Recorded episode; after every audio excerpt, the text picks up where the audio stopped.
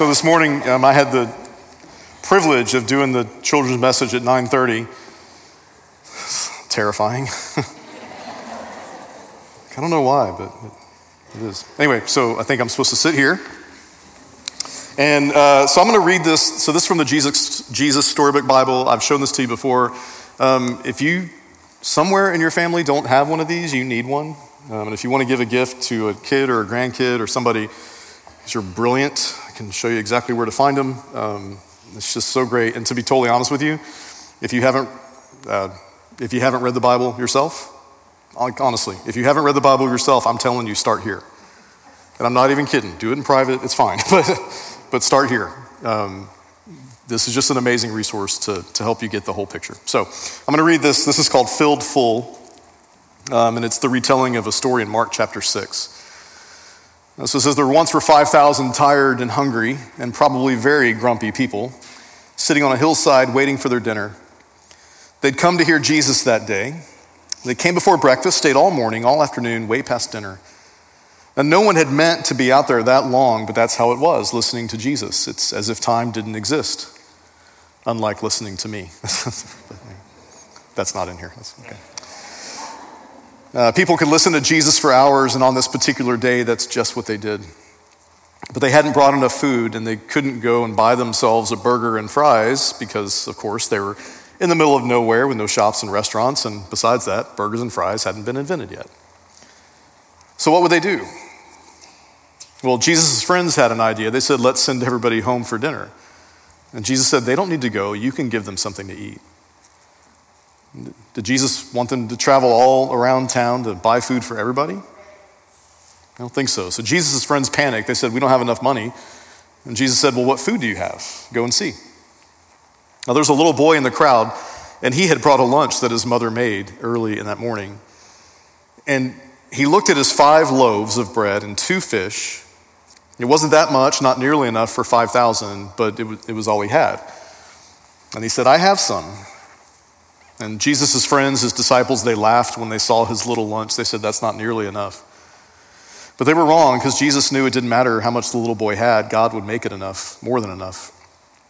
So Jesus said, bring me what you have. And the little boy gave Jesus his lunch. Jesus winked at the little boy, whispered in his ear, he said, watch this. Now, how in the world is he going to feed everybody with just that? That's what Jesus' friends were thinking. They thought it was impossible. But Jesus knew the one who made all the fish in the ocean. He knew the one who was the very beginning and made everything out of nothing at all. So how hard would it be for somebody like that? So Jesus took the little boy's lunch, and he looked up to heaven, and he thanked his Father. Jesus gave the little lunch back to his friends. As Jesus' friends started to hand out the food, do you know what? It was the strangest thing. No matter how much they broke off, there was always more and more and more. There's enough to feed more than five thousand. Everybody ate as much as they wanted. They had second helpings. They were stuffed. Even after, there were leftovers. Jesus did many things like this. Things that people thought couldn't happen, that they thought weren't natural, but it was the most natural thing in the whole world. It's what God has been doing from the very beginning. Taking nothing and making it everything. Taking what's empty and filling it full. Taking darkness and making it light. This is God's word. Thanks be to God. So that was the way the Jesus Storybook Bible retells the feeding of over five thousand. You guys probably know the Bible only counted the men when it said five thousand men, so there were likely many thousands more than that.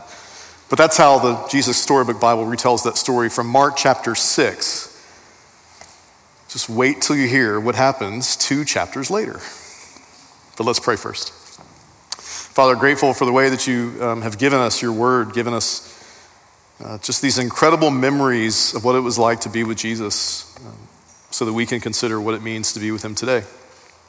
And pray that you'd guide our minds, open our eyes, our ears, our hearts, that we can receive your word for us.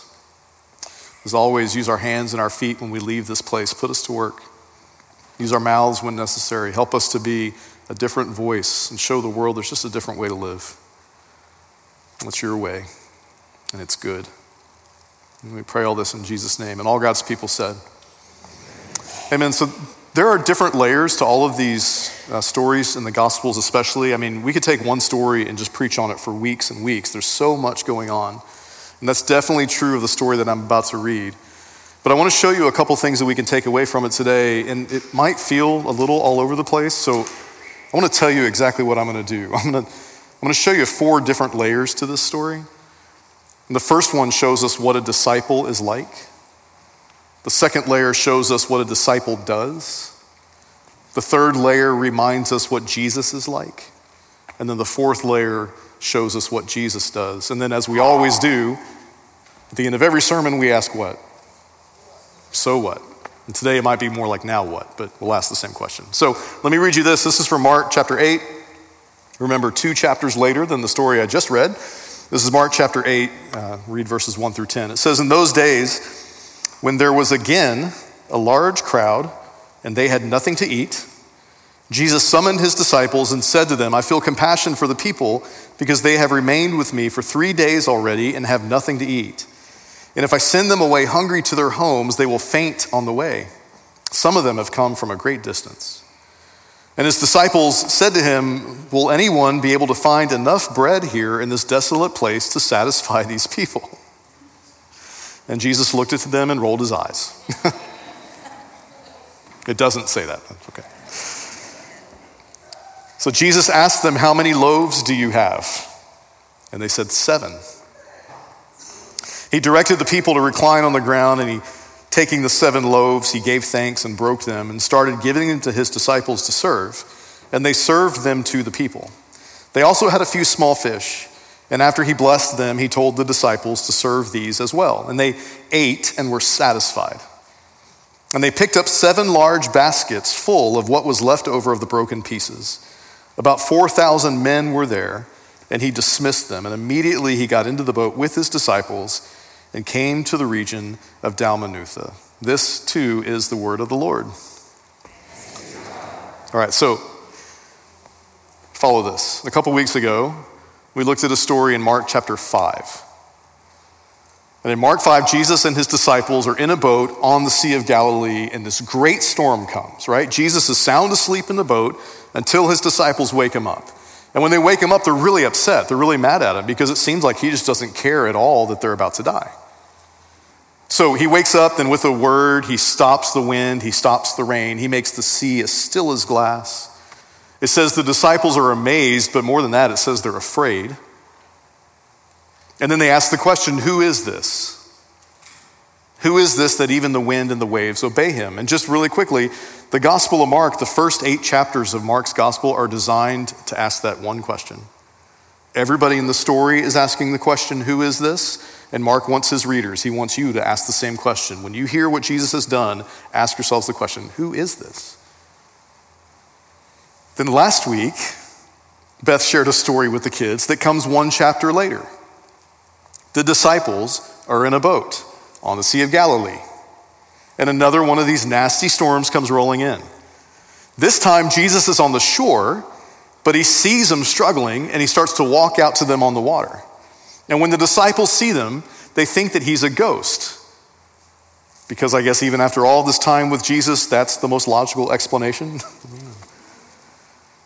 But so he gets in the boat with them, and then immediately the wind stops. And Mark tells us the disciples completely understood what was going on because they'd seen this before. No. It says they were utterly astonished at what they had seen. And then he goes on to tell us that they didn't understand what was happening because their hearts were hardened. So more on that in just a minute. In chapter six, Jesus feeds a crowd of over five thousand people with five loaves of bread and two fish. In chapter eight, they find four thousand hungry people. Do the math. Less people. They have seven loaves of bread and a few fish. Less people, more resources. And his disciples still have no clue how they're going to feed the people. His disciples have no idea what's going on. So let me ask you, somebody give me one word that best describes the disciples in the Gospel of Mark. Say it out loud and clear so I can hear you. Clueless, I heard. I heard dumb.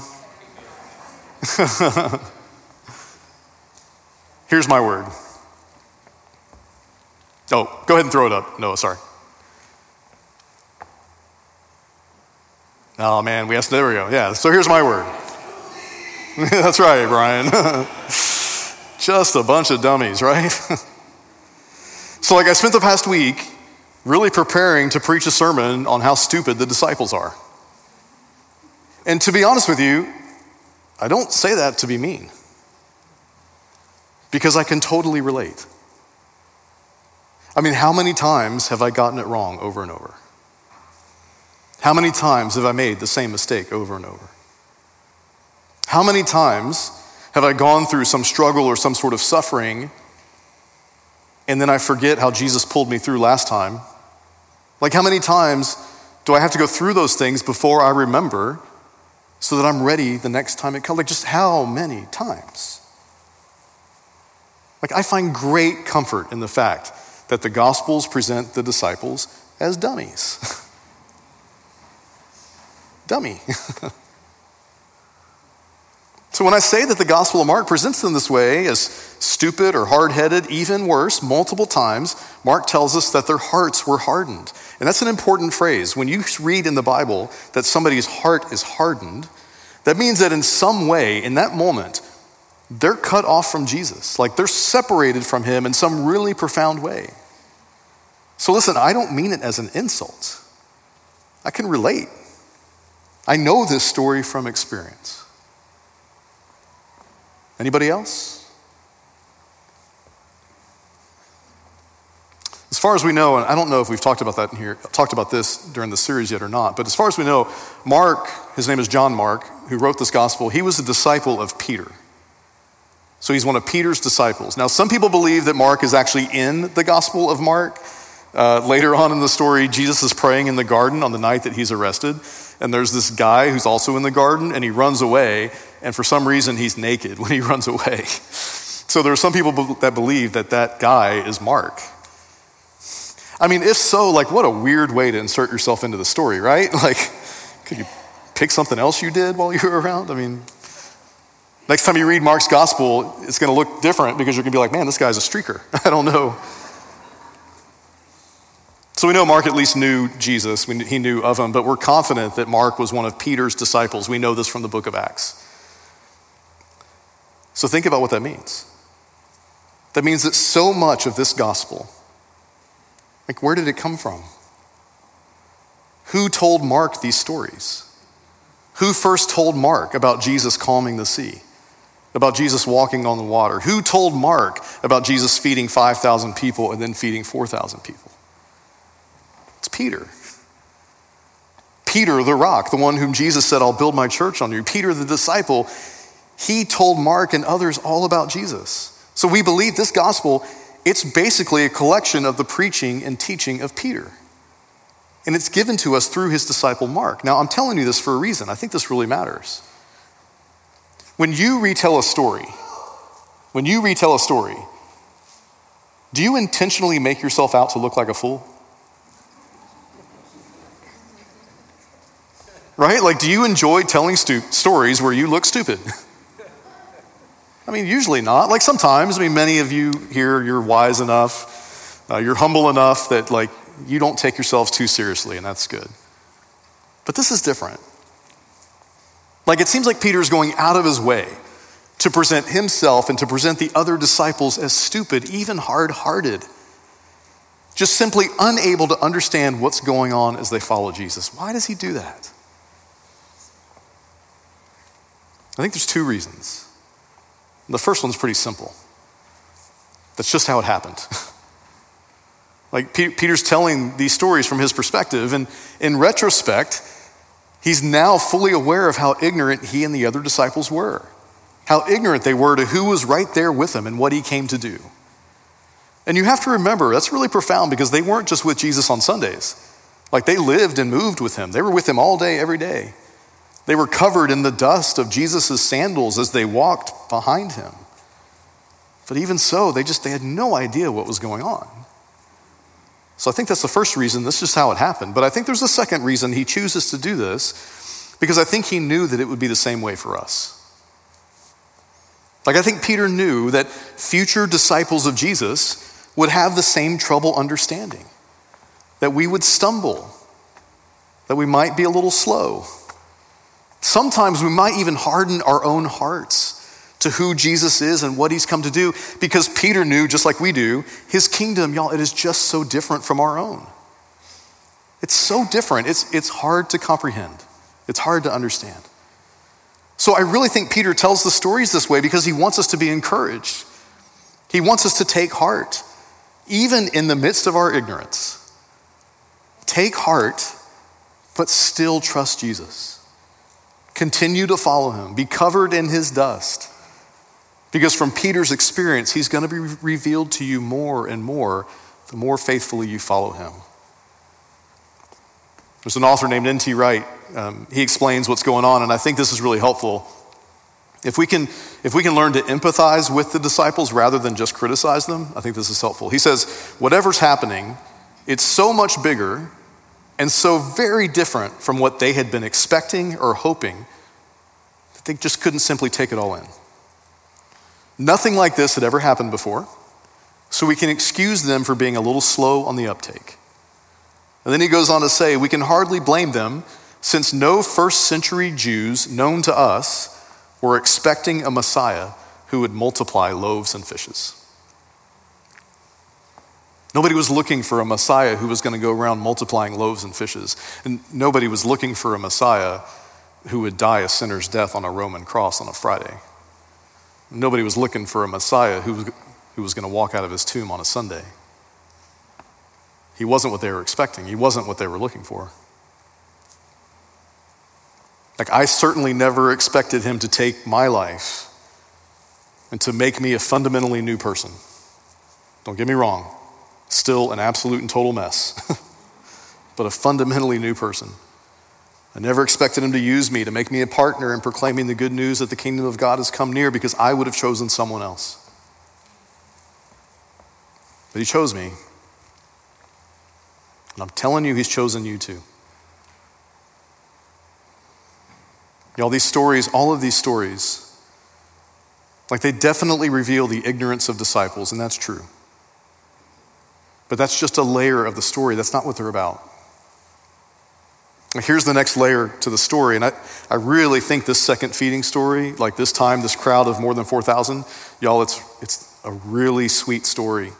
And it reveals the deep, deep kindness and compassion of Jesus. So listen to this again. This is verse six. It says, he directed them to, he directed the people to recline on the ground, and taking the seven loaves, he gave thanks and broke them, and started giving to them to his disciples to serve, and they served them to the people.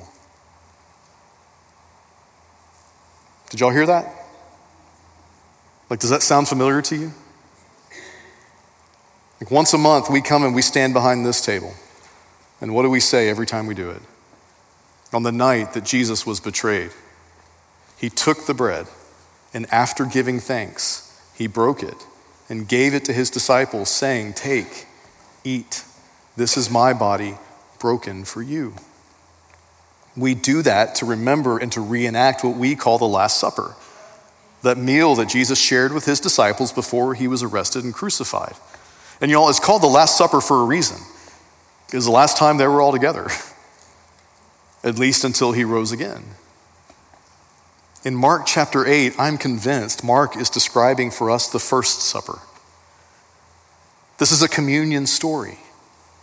Now listen, it's not complete yet. Communion isn't really communion unless we're remembering and proclaiming Jesus' saving death, and that hasn't happened yet. But at the very least, it's a clear foreshadowing to a sacrament that's been celebrated now for over two thousand years.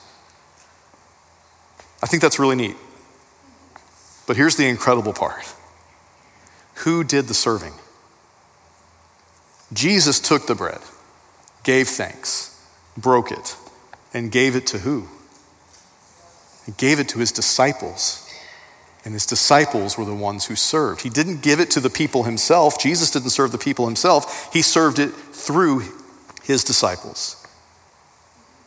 These ignorant, confused dummies. Sometimes stupid, sometimes hard-hearted disciples. That's who he chose to use. Listen, I'm telling you, like, I know what communion is. I had to pass a test on it. So, I mean, I know what it is. But I'll be totally honest with you, I'm not exactly sure what goes on when we take it. Like, there's a mystery to it. And sometimes it is profound and it is overwhelming. Last week at communion, in both services, for me, it was profound and overwhelming, and I don't know why. It was the same communion that we take every month. I'm telling you, I don't totally get it. I don't have all the answers. But he uses me to serve it anyway. Like, do you see the grace in this? Do you see the good news for disciples then and now and in the future? Jesus doesn't give up on us. Like, he doesn't abandon us. He doesn't kick us out of class when we get the answers wrong and go around looking for new, smarter, better disciples.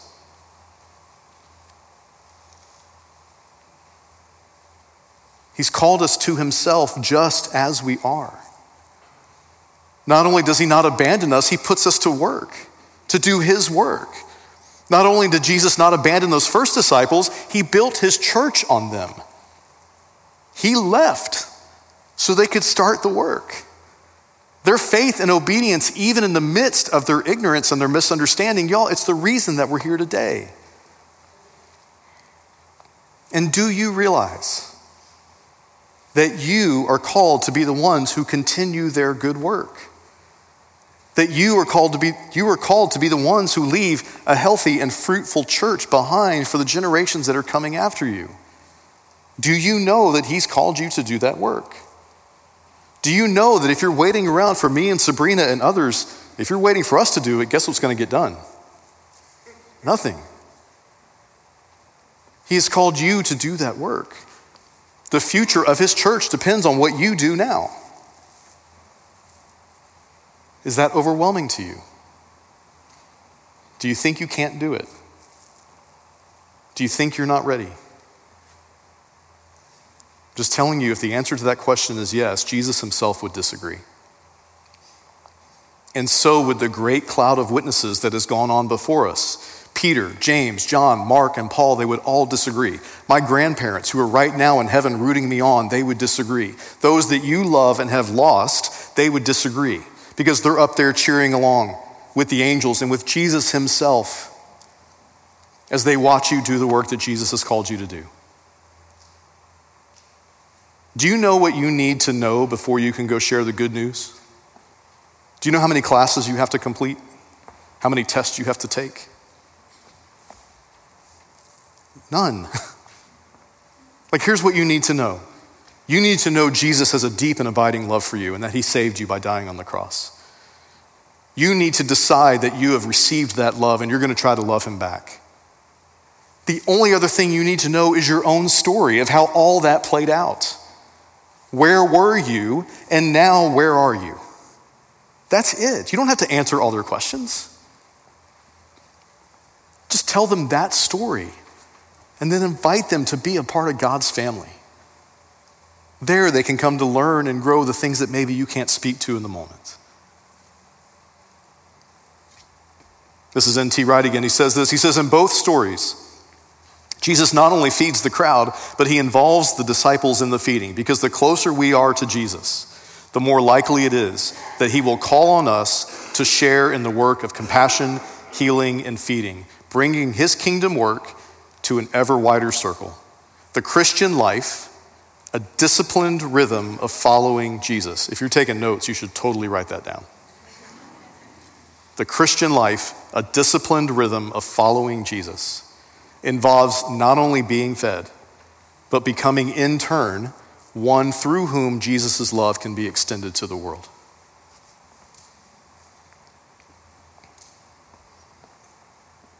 So we know what disciples are, we know what disciples did, what, what they're called to do. What are we supposed to actually go and do about this now? And this is, here's another layer to the story. I want you to notice something about Jesus. This is verse three. Jesus himself says, I feel compassion for the people because they've remained with me for three days already and have nothing to eat. Somebody in a class on Thursday, they pointed out to me that Uh, the Gospels will say that Jesus had compassion on people, but this is the only time that I can find. It's the only time that he actually says, I have compassion for these people. I have compassion because they've remained with me for three days and have nothing to eat. So in, in the first feeding story, when he feeds more than five thousand, it says he felt compassion for them, but because they were like sheep without a shepherd, so what Jesus did was began to teach them. And it was only later on that the disciples noticed everybody's getting hungry, and then they started stressing out because there was no food. In this story today, it's Jesus who notices. Jesus says, I have compassion for them. He noticed their physical need, and he felt compassion for the situation that they were in. And to be totally honest with you, if you look at the details of the story, in some ways it's his fault. Like the story says, they've been with him for three days.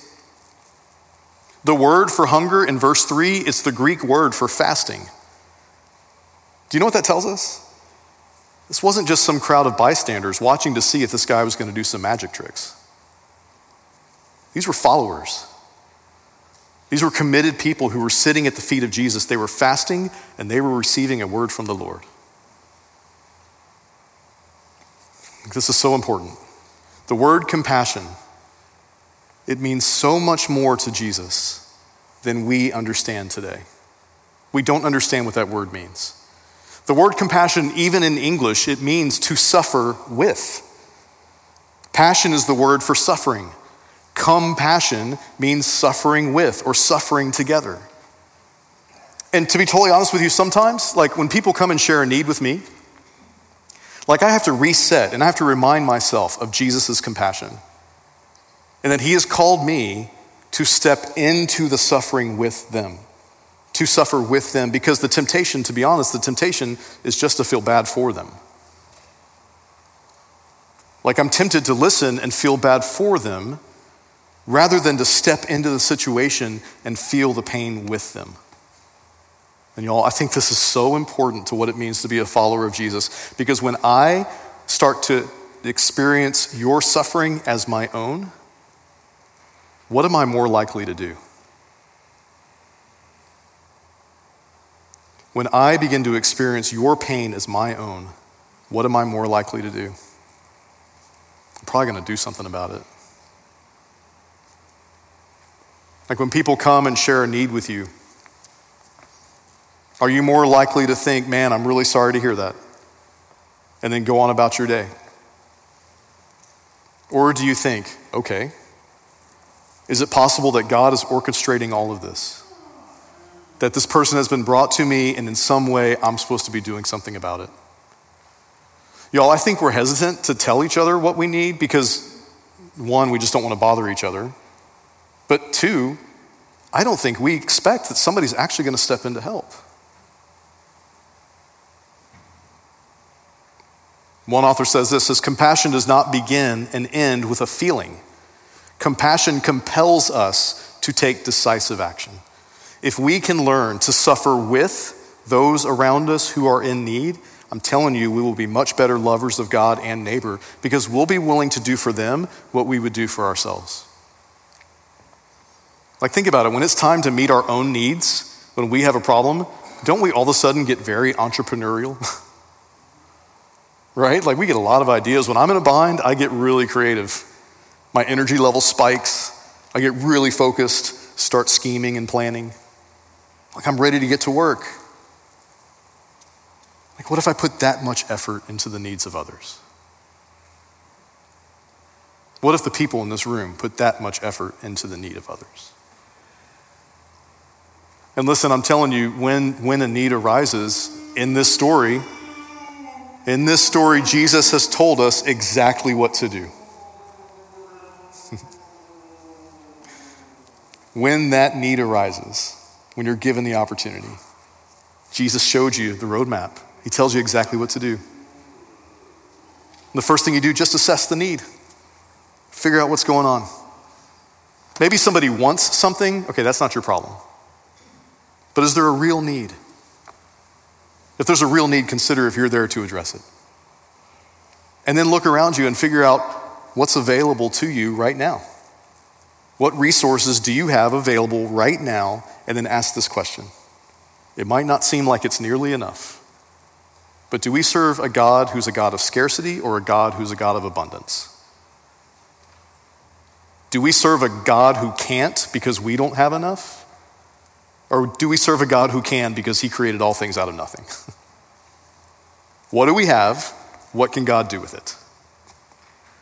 Again, this comes from N T Wright. He says, our resources are going to seem and feel totally inadequate, but that's Jesus' problem, not ours. Our job is not to moan about how few loaves and fishes we have. It's just to offer them to Jesus and see what he wants to do with them. Like, assess the need, figure out what resources we have right now, and then finally prayerfully discern how to make the best use of what God's given to us. Be thoughtful and strategic so we can use it the right way.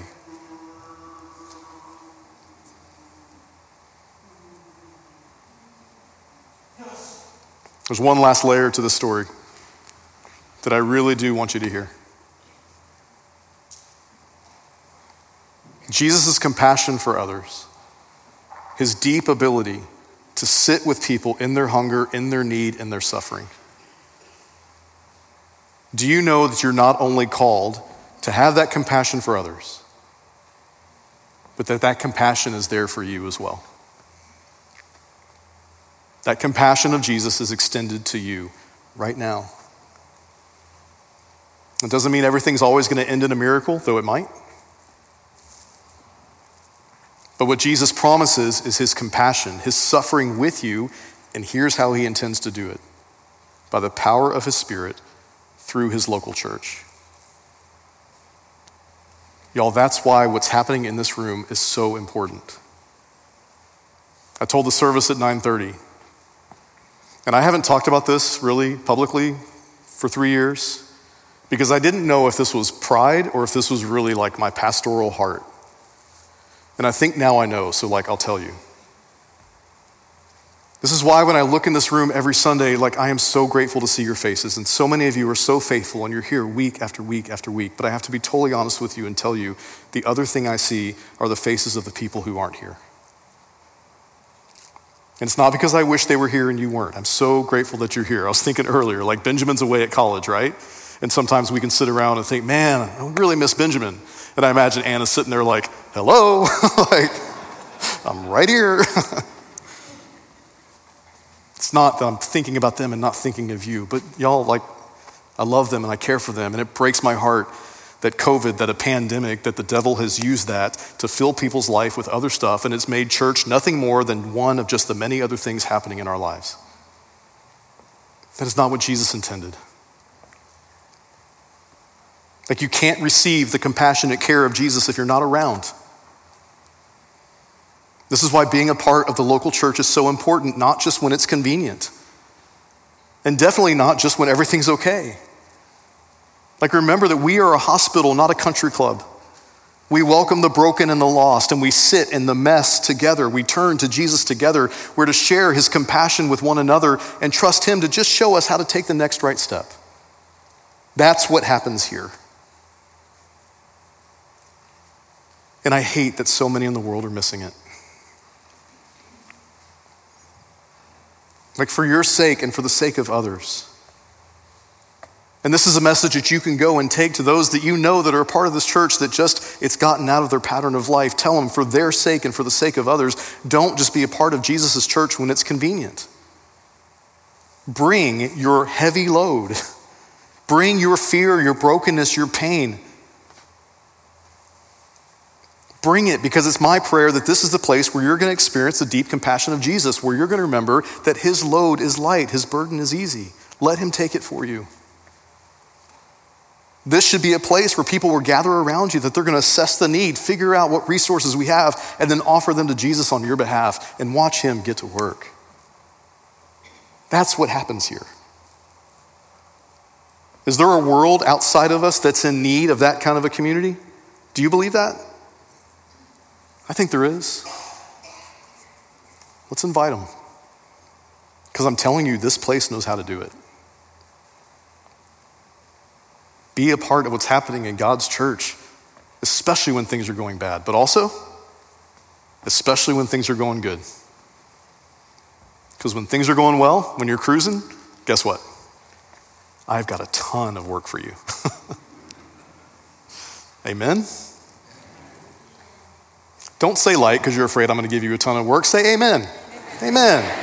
Come on, let's do this work together. You guys pray with me. Father, we are grateful, uh, grateful that you would use uh, just broken and lost people like us to just do incredible things. Um, so we trust you in that. It's terrifying. Uh, we feel like we're not enough. We feel like we're not ready. Uh, just help us to help us to realize that's not the truth. Put us to work. Give us the courage and the strength to do it. Remind us that you've already equipped us to do the thing that you've called us to do today. Help us to look at the world with that, with that perspective. And then help us to sit back and recognize what you do and just celebrate you for it. We pray all this in Jesus' name. All God's people said.